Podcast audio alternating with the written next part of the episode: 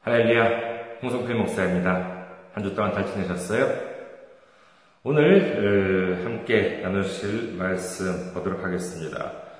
오늘 함께 나누실 말씀 마태복음 12장 43절에서 45절 말씀이 되겠습니다. 마태복음 12장 43절에서 45절 말씀입니다. 제가 읽어드리겠습니다. 더러운 귀신이 사람에게서 나갔을 때 물 없는 곳으로 다니며 쉬기를 구하되 쉴 곳을 얻지 못하고 이에 이르되 내가 나온 내 집으로 돌아가리라 하고 와보니 그 집이 비고 청소되고 수리되었거늘 이에 가서 저보다 더 악한 귀신 일곱을 데리고 들어가서 거하니 그 사람의 나중 형편이 전보다 더욱 심하게 되었느니라. 이 악한 세대가 또한 이렇게 되리라. 아멘. 할렐루야. 하나님을 사랑하시면 아멘하시기 바랍니다. 아멘. 오늘 저는 여러분과 함께 빈집이라는 제목으로 은혜를 나누고자 합니다. 제가 미국에 살 때, 저는 주로 이제 미국 서부 쪽, 캘리포니아나 네바다 저쪽에 이제 있었습니다만은, 예, 거는 정말 그 비가 오지 않습니다. 어, 안 가보신 분께서는 글쎄요, 캘리포니아라고 하면은 어떤 광경을 생각을 하실지는 모르겠습니다만은, 아, 글쎄요, 뭐 바닷가? 아주 정말 무슨 휴양지를 상상하실지 모르겠습니다만은, 정말 1년 중에서요, 어, 겨울을 제외한 봄, 여름, 가을은 정말 아주 그냥 화창합니다. 정말 어떻게 더할 나위 없이 화창하다는 말씀밖에 드릴 수가 없습니다.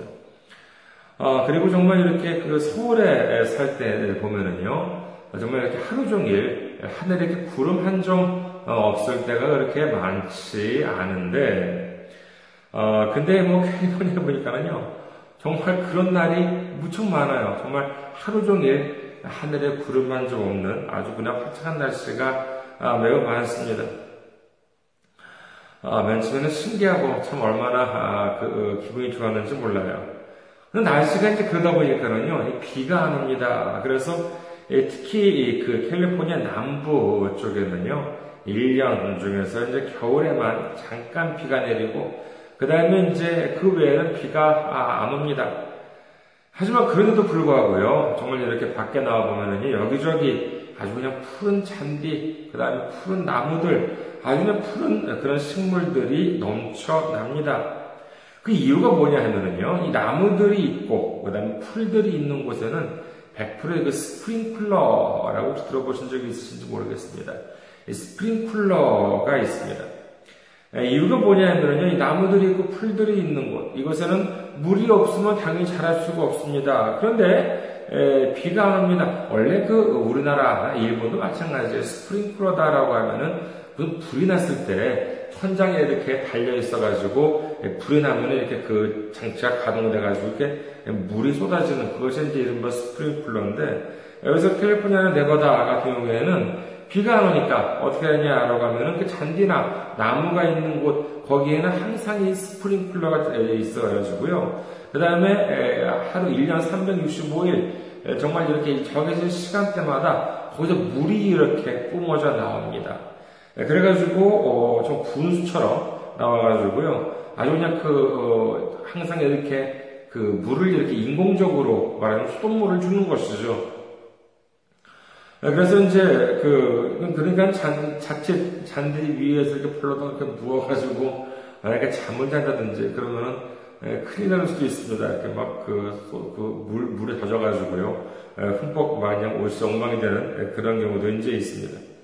하지만 만약에 뭐 가정집 뒷마당 같은데 이렇게 그 잔디를 심으려고 한다.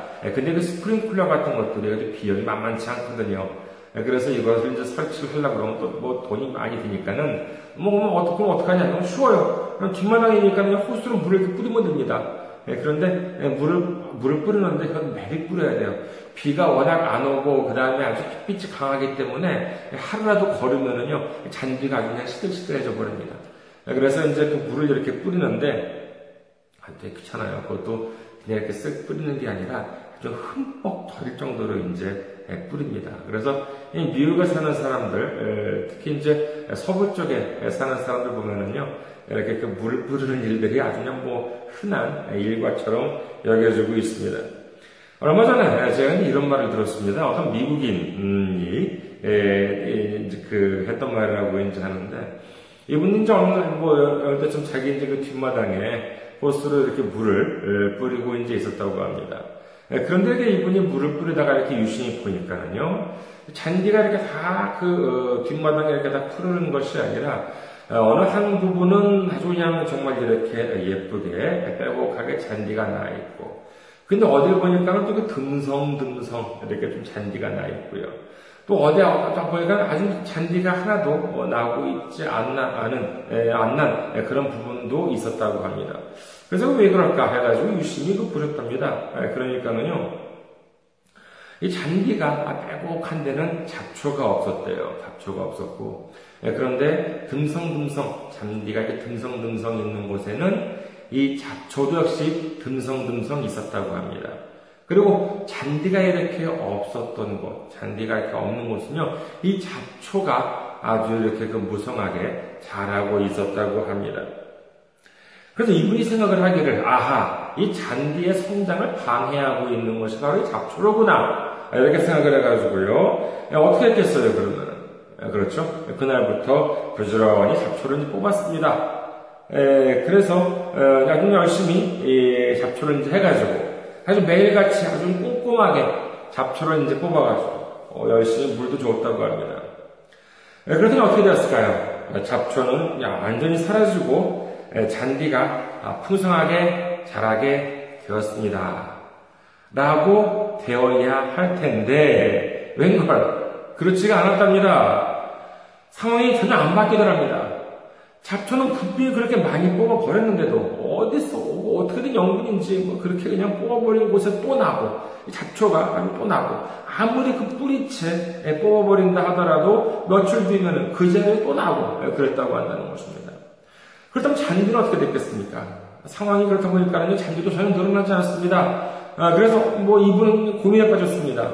이 잡, 그렇다고 이 잡 초를 뿌리는 약을 뿌려볼까 했는데, 야, 야, 이거가 안 될 것 같아요. 괜히 이거 뿌렸다가, 그 잡초만이 아니라 잔디까지도, 애꿎은 그 잔디까지도 죽을 것 같아요. 그래가지고, 어, 고민을, 얼마 동안 고민을 했는데, 이 마침내 이분이 새로운 사실을 깨달았다고 합니다. 그것이 뭐냐면요, 이 사람이 원했던 것은 뭐예요? 잡초를 없애버리는 것이었어요? 아니에요. 이 사람이 원래 원했던 것은 뭐냐 하면은 잡초를 없애는 것이 아니라 잔디를 풍성하게 하고자 했던 것입니다. 하지만 이를 위해서 이 사람이 했던 행동은 뭐였어요? 이 사람은 어, 잔디를 풍성하게 하는 노력이 아니라 이 잡초를 뽑아버리는 데에 열성이었습니다. 노력을 했습니다. 그렇게 열심히 노력을 했지만은 그 결과는 어떻게 됐어요? 결국 잡초는 사라지지도 않았고 잔디도 여전히 늘지 않았던 것입니다. 그래서 이 사람은 노력의 방향을 바꾸었다고 합니다. 노력의 방향, 이거 방향성을 바꿨는데 어떻게 바꾸었냐? 이제 무엇을 위해서 노력을 했을까요? 그렇죠. 자신의 본래의 목적인 잔디를 늘리는 일에 매진을 했습니다. 그래서 잔디 씨를 사와가지고 뿌리고는 열심히 물을 주었습니다. 잡초가 있는 곳에 잡초는 뭐좀 뽑았죠. 어, 그렇지만은 거기는 그것을 아랑곳 하지 않고 열심히 잔디 씨를 뿌리고 물을 주었다고 합니다. 그래서 어떻게 됐겠습니까? 잔디는 무럭무럭 자라나고 반면에 이 잡초는 조금씩 줄어들어갔다는 것입니다. 오늘 말씀 다시 한번 살펴보도록 하겠습니다. 마태복음 12장 43절에서 45절 말씀이죠. 더러운 귀신이 사람에게서 나갔을 때 물을 없는 곳으로 다니며 쉬기를 구하되 쉴 곳을 얻지 못하고 이에 이르되 내가 나온 내 집으로 돌아가리라 하고 와보니 그 집이 비고 청소되고 수리되었거늘. 이에 가서 저보다 더 악한 귀신 일곱을 데리고 들어가서 거하니 그 사람의 나중 형편이 전보다 더욱 심하게 되느니라. 이 악한 세대가 또한 이렇게 되리라 세상에는 마귀가 없다는 사람이 있습니다. 귀신도 없다는 사람도 있습니다. 네, 그러나 이는 분명히 있습니다. 왜요? 물론 바탕한 사람이 있기 때문에 뭐 그것도 답이 될 수는 있겠죠. 하지만 완벽한 답은 아닙니다. 정답은 뭐냐? 라고 하면은 바로 성경에 적혀 있기 때문입니다. 성경에 보면요, 귀신도 있다고 말씀하십니다. 마귀도 있다고 말씀을 하십니다. 오늘 이 말씀을 본다면요, 지가 원해서 나왔는지, 아니면은 쫓아냈기 때문에 어쩔 수 없이 나왔는지는 기록되어 있지 않습니다만은, 문맥상으로 본다면요, 분명 이 귀신은 어떤 사람 안에 있다가 거기서 나온 것 같습니다. 예, 그러다가 물 없는 곳으로 다니며 쉬기를 구하되 얻지 못하고 이렇게 돼 있죠. 여기서 물 없는 곳이 무엇을 뜻하는지는 분명하게 말씀하고 계시는 않습니다만은 핵심은 이 귀신이 쓸만한 쉴만한 귀신이 쉼을 얻을 만한 예, 안락을 얻을 만한 곳을 찾지 못했다는 것입니다. 그렇다면 어디로 가든지 뭐 꺼져버리든지 예, 이렇게 뭐 해야 되는데 이 귀신이 어떻게 했다고 나와 있습니까? 그렇습니까? 바로 있던 곳으로 다시 돌아오려고 했다는 것입니다. 우리가 어떤 잘못을 저지릅니다. 그리고 반성을 합니다. 회개를 합니다. 다시는 그런 일을 하지 말아야겠다고 어, 다짐을 합니다. 맹세를 하는데 하지만 또다시 그 길로 되돌아가는 경우를 우리는 흔히 듣습니다. 예를 들어서 좀 극단적인 예를 들어볼까요? 마약. 같은 거 보면은요, 이그 마약이라는 세계에 한번 그 손을 대면은요, 정말로 헤어나오기가 어렵다고 합니다. 얼마 전에 방송에 의하면은요, 마약을 모르는 일반 사람들은, 아, 그 마약을 끊지 못해? 의지가 약해서 그렇기, 그래, 그런 거야. 아, 의지가 좀 강하게 먹으면은 그걸 못 끊겠어? 이렇게 얘기를 한다고 하는데, 근데 이 마약의 공포라고 하는 것을 아는 사람은 어떻게 하느냐? 예, 그 치료를 권하는데 어떻게 하냐? 혼자서 끊으려고 그러지 말아라. 절대로 못 끊는다. 의학적인 치료를 받아라. 라고 권한다고 한다는 것입니다. 하지만 이토록 어렵게 마약을 끊은 다음에도 또다시 여기에 대는 사람들이 많다고 하니 정말 이토록 어, 정말 정말로 무서운 것이라고 할 수밖에 없습니다. 어제 그뿐이에요. 예를 들어서 뭐 저도 얘기 들어보니까 마, 아, 마약만이 아니라 도박, 음, 갬블이죠. 노름, 이 도박도 그, 어, 정 마찬가지라고 합니다. 그래도 방송에서 들었는데요. 이 도박에 빠져있던 사람의 의하면요. 이 도박을 하다가 안 하잖아요. 이 사람은 그 TV에 나와서 이제 말했던 사람은 경마에 빠졌던 사람입니다. 예, 그런데 예, 이걸 하다가 안 하잖아요. 그러면은요. 심장이 막 벌렁벌렁 거린답니다. 정말 식은땀이 나고요. 온통 그 자기 머릿속에는 이 도박에 대한 생각으로 꽉 차게 된다는 것입니다. 이 마약이나 도박이나 여기에 한번 사로잡히게 되면은요, 몸은 몸대로 망가지고 사회생활, 가정, 인간관계 모두 파탄 지경에 이르고 맙니다. 뭐 이런 것들은 아까 말씀드린 것처럼 좀 극단적인 어, 예지만은요, 우리 마음속에 있는 약한 죄악, 이것이 다 무엇 때문에 일어납니까? 바로 이 악, 이 악한 마귀, 사탄에 의한 것이라고 할 수 있겠습니다.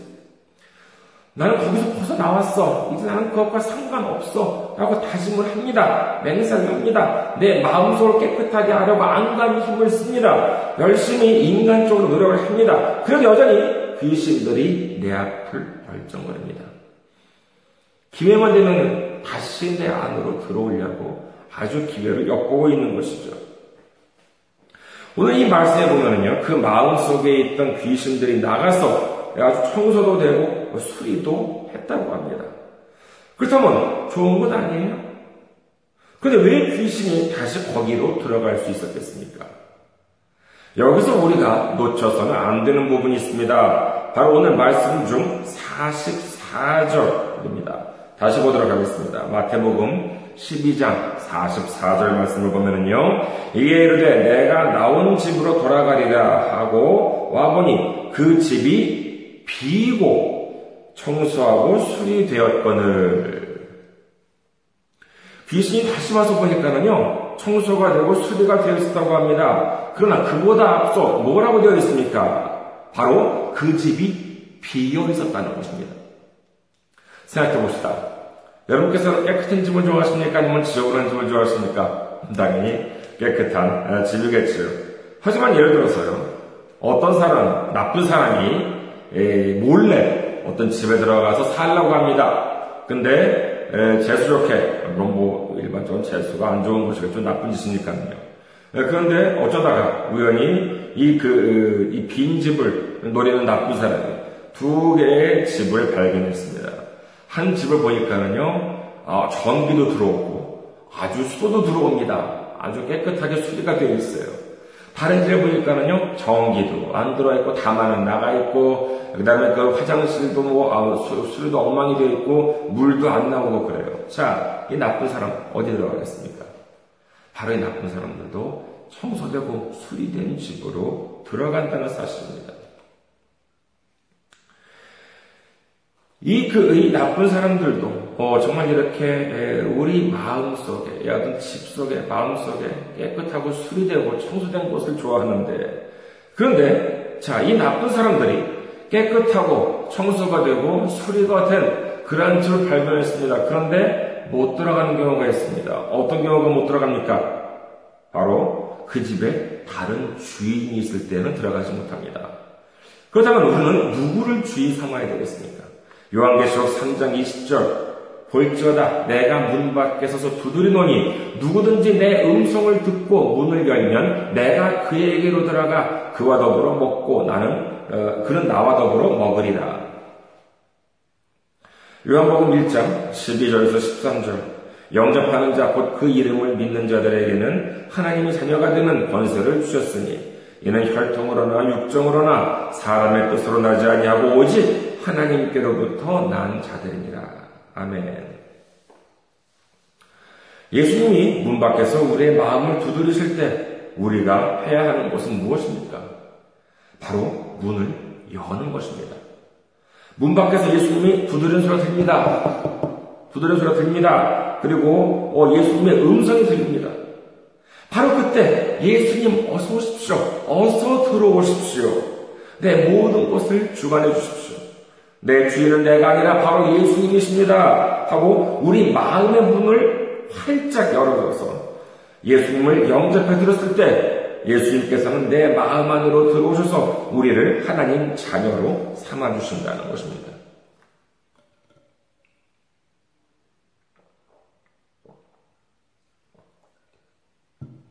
예전에 어떤 분들한테 교회에 나오시라고 말씀을 이렇게 드리니까는요. 어떤 사람은 이렇게 얘기합니다. 자기는 너무가 죄가 많아서 회개하고 난 다음에 가야겠다고 그래요. 또 어떤 사람은요, 아, 난 너무 술 많이 마셔가지고, 술 너무 좋아해가지고 술 끊고 가겠다. 이렇게 이제 말을 합니다. 또 어떤 사람, 아, 난 담배를 도저히 끊을 수가 없어서 담배를 끊고 가겠다고 합니다. 어떻게 생각하십니까? 그것이 맞다고 생각하십니까? 한국의 이른바 개혁파 정통교회에 보면요, 술, 담배를 하면 안 된다고 합니다. 또 누구는요, 뭐 말씀을 지키기 위해서 고기를 뭐 안 먹는다는 사람도 있고요. 또 어떤 분들도 교파에 따라가지고 이단이 아닌 이단이 아니도 불구하고 정통 개혁주의 어, 기독교회임에도 불구하고 뭐 이게 않고 뭐, 뭐 특별하게 말씀을 구체적으로 드리진 않겠습니다만은요. 이렇게 해가지고 자기들만의 그러한 그 세부적인 그런 교리 같은 것들을 가지고 있는 경우가 있습니다. 이와 같은 것을 강요하는 이른바 교회 지도자들이 그럼 스스로 어떤 일들 저지르고 다니냐라고 보면은요. 교회가 세상의 빛과 소금이 되기 위한 모범을 보여야 함에도 불구하고 오히려 교회나 교회 지도자가 나라의 법을 어기고 세상 사람들보다 못한 짓을 저지르고 있는 모습을 종종 보게 될 때마다 정말 저 자신 또한 부끄러움을 느끼게 됩니다. 예수님께서 이 세상에 오셨을 때 보면은요, 누구를 가장 꾸짖으셨습니까? 그것은 바로 바리새인들, 율법 교사들, 서기관들, 그리고 제사장들이었습니다. 누가 보면 11장 42절에서 46절을 보도록 하겠습니다. 화 있을진저 너희 바리새인들이여 바리새인이여 너희가 박하와 운향과 모든 채소의 11조는 들이되 공의와 하나님께 대한 사랑은 버리는도다. 그러나 이것도 행하고 저것도 버리지 말아야 할지니라. 화 있을진저 너희 바리새인이여 너희가 회당의 높은 자리와 시장에서 문안받는 것을 기뻐한도다. 화 있을진저 너희여 너희는 평토장한 무덤 같아서 그 위를 밟는 사람이 알지 못하느니라. 한 율법 교사가 예수께 대답하여 이르되 예수 선생님 이렇게 말씀하시니 우리까지 모욕하십니다. 이르시되 화 있을진저 또 너희 율법 교사여 지기 어려운 짐을 사람에게 지우고 너희는 한 손가락도 이 짐에 대지 않는도다. 이 말씀을 보았을 때 과연 지금의 목회자나 교역자 또는 교회의 직분자들이 과연 과거의 바리새인들이나 율법 교사들보다 믿음이 더 좋았을까라고 하는 생각을 해보았을 때 아니요. 지금의 목회자, 교역자들보다는 차라리 과거의 바리새인들이나 율법 교사가 그래도 좀 낫지 않았을까라고 하는 생각을 듭니다. 그럼에도 불구하고 예수님으로부터 이렇게 혼이 납니다. 그 이유가 무엇입니까? 바로 잡초만 뽑으라는 것입니다. 말씀을 잘못 가르치고 있는 것입니다. 그리고 자기 배우를 하라 잘하는 것입니다. 교만에 사로잡혀 있는 것입니다. 지금 이 시대의 이른바 교회 지도자는요, 이 과거의 바리새인이나 종교 지도자들보다도 훨씬 더 안타까운 모습을 보여주고 있는 것 같아서 같은 기독교인으로서 정말 마음이 아픕니다. 예수님이 언제 먼저 네 힘으로 청소 다 하고 수리 다 한 다음에 그 다음에 나한테 오라고 말씀하십니까? 마태복음 11장 28절에서 30절을 보면요. 수고하고 무거운 짐진자들아 다 내게로 오라. 내가 너희를 쉬게 하리라. 나는 마음이 온유하고 겸손하니 나의 멍에를 메고 내게 배우라. 그래야면 너희 마음이 쉼을 얻으리니 이는 내 멍에는 쉽고 내 짐은 가벼우니라 하시니라. 그냥 오라고 하십니다. 왜요? 어차피 네 힘으로 어, 차피 네가 네 힘으로 깨끗하게 되면 안 되잖아. 그러니까 괜히 쓸데없이 힘 낭비, 시간 낭비하지 말고 그냥 어서 나한테 와. 그럼 내가 알아서 다 해줄게. 나한테 와서 내가 두드릴 때 문을 열어줘. 그러면 내가 내 안으로 들어가서 잔디가 풍성해지면 잡초도 없어진다니까. 왜 네가 혼자 노력하려고 해? 예수님께서는 바로 지금 이러고 계신 것입니다.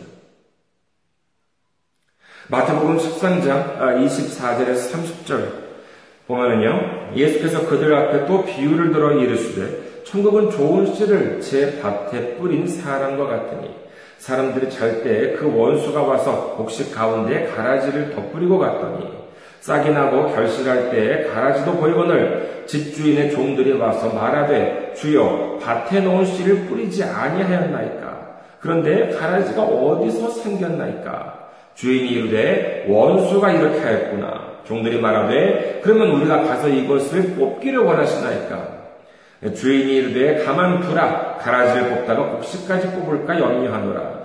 둘 다 추수 때까지 함께 자라게 두라. 추수 때에 내가 추수꾼들에게 말하기를 가라지는 먼저 거두어 불사르게 단으로 묶고 곡식은 모아 내 곡간에 넣으라 하리라. 우리 마음속에 뿌려진 잡초, 가라지 이걸 누가 뿌렸어요? 하나님이요? 아니요. 그럴 리가 없습니다. 이 원수 마귀 사탄이 뿌렸습니다. 그래서 그 종들이 그래서 종들이 말하기를 이걸 다 뽑아버릴까요? 라고 하니까는 주인이 뭐라고 그럽니까? 29절 30절을 보면은요. 주인이 이러냐 가만 두라. 가라지를 뽑다가 곡식까지 뽑을까 염려하노라. 둘 다 추수 때까지 함께 자라게 두라 라고 말씀을 하십니다. 이 말씀을 보시면은요. 가라지가 있는 것, 그 다음에 곡식이 뽑히는 것, 이 둘 중에서 하나님은 무엇에 더 무게를 두고 있는지를 알 수 있습니다. 가라지가 있어? 그건 나쁜 원수가 한 짓이 분명해. 그럼 어떻게 해야 돼요? 다 뽑아버려야죠. 하지만 하나님께서는, 야야, 아서라. 그러다가 자칫 잘못해서 그나마 있는 곡식까지 뽑힐 것을 우려하고 계신 것입니다. 가라지는 없애버려야 합니다. 하지만 그러다가 믿음의 알고까지 뽑아버리면 오히려 더 큰 일이라고 말씀하시는 것입니다. 하나님께서는 우리에게 모세를 통해서 율법을 주셨습니다. 그러나 율법을 사람이 모두 지킬 수가 있습니까? 하나님이 주신 율법이 612가지라고 합니다면요. 그것을 모두 지킬 수가 있어요? 야고보서 2장 10절 보면은요, 누구든지 온 율법을 지키다가 그 하나를 범하면 모두 범한 자가 되나니.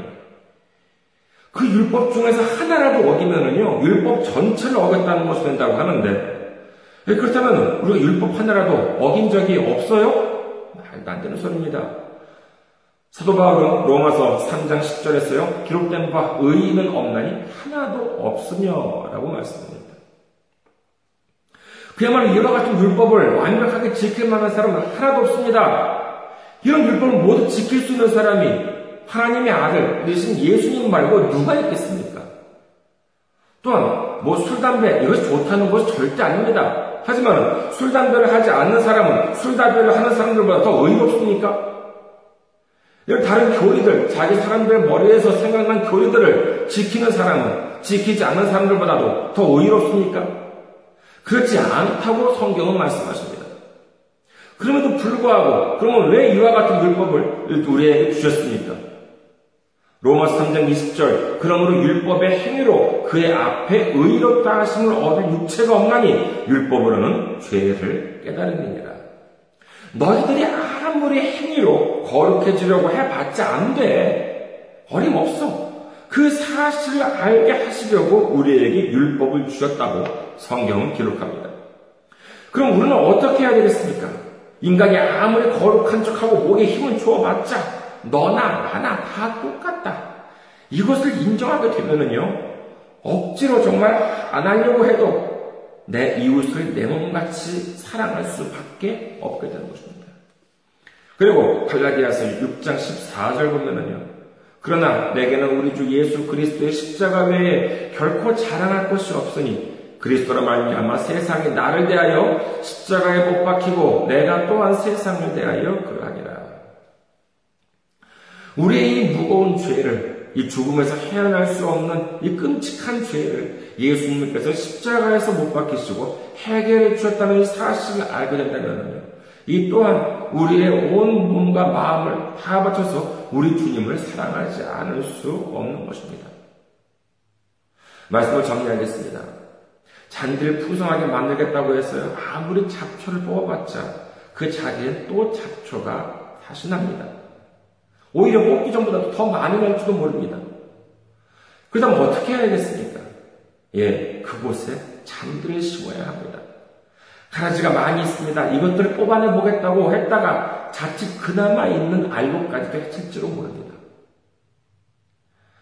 그럼 어떻게 합니까?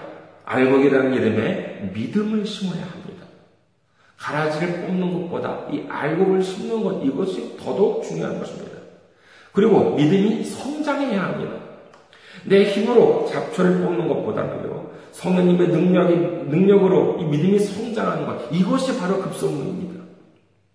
마태복음 10장장 31절에 32절에 보면요, 또 비유를 들어 이르시되, 천국은 마치 사람이 자기 밭에 갖다 심은 겨자씨 하나 같으니, 이는 모든 씨보다 작은 것이로되 자란 후에는 풀보다 커서 나무가 되매 공중의 새들이 와서 그 가지에 깃드느니라. 아멘. 풀이 풀로 있을 때에는요, 어, 잡초도 걸리적거리고 가라지가 꾀방, 아주 그냥 방해가 될지도 모릅니다. 하지만은 이를 견디고 풍성해지면은요, 이 풀보다 커서 무엇이 돼요? 나무가 된다고 합니다. 그리고 이 공중의 새들이 와서 깃들게 된다고 한다는 것입니다. 그 정도로 나무가 성장하면 그까지 잡초가 문제입니까? 가라지가 문제입니까? 그런 것은 문제가 되지 않는다는 것입니다. 잊지 마시기 바랍니다. 우리의 목표는 뭐예요? 잡초를 뽑아버리는 것이에요? 아닙니다. 잔디를 풍성하게 하는 것입니다. 우리가 우리한테 필요한 것은 무엇이겠습니까? 우리가 우리 스스로의 능력으로 나쁜 습관들을 빼버리는 것이 먼저예요? 아니, 믿음이 심겨지는 것이 먼저입니다. 그리고 우리가 다른 사람들한테 이거 하지 마, 저거 하지 마, 이것이 먼저예요? 아니, 그렇지 않습니다. 말씀을 전하는 것이 급선무라고 성경은 말씀하고 계신 것입니다. 골로전서 3장 16절 너희는 너희가 하나님의 성전인 것과 하나님의 성령이 너희 안에 계시는 것을 알지 못하느냐 우리는요 우리 마음 우리 마음은 성전이 우리 사람은 성전이라고 합니다 이것을 아무리 이그 어, 수리를 해놓고 청소해 놓는다 하더라도 여기를 빈집인 상태로 놓으면 아까 말씀드렸던 것처럼 마귀가 틈을 타고 그 사이를 뒤집어 옵니다. 그렇기 때문에 우리는 어떻게 되는 것이냐? 항상 우리의 성령님을 영접해야 한다는 것입니다. 우리가 주님을 주인으로 모시는 집, 주님을 모시는 하나님의 성전이 되어야 한다는 것입니다. 지금도 주님이 우리의 문을 두드리십니다. 주님의 음성이 들립니다. 그럴 때 주저없이 우리의 마음을 여시기 바랍니다. 주님을 영접하시기 바랍니다. 그리고 주님을 내 안에 모셔들었을 때 우리의 믿음이 성장해서 큰 나무를 이루고 마침내 30배, 60배, 100배 풍성하게 믿음의 열매를 맺는 우리 모두가 되시기를 주님의 이름으로 축원합니다. 감사합니다. 한 주 동안 승리하시고 다음 주에 뵙도록 하겠습니다.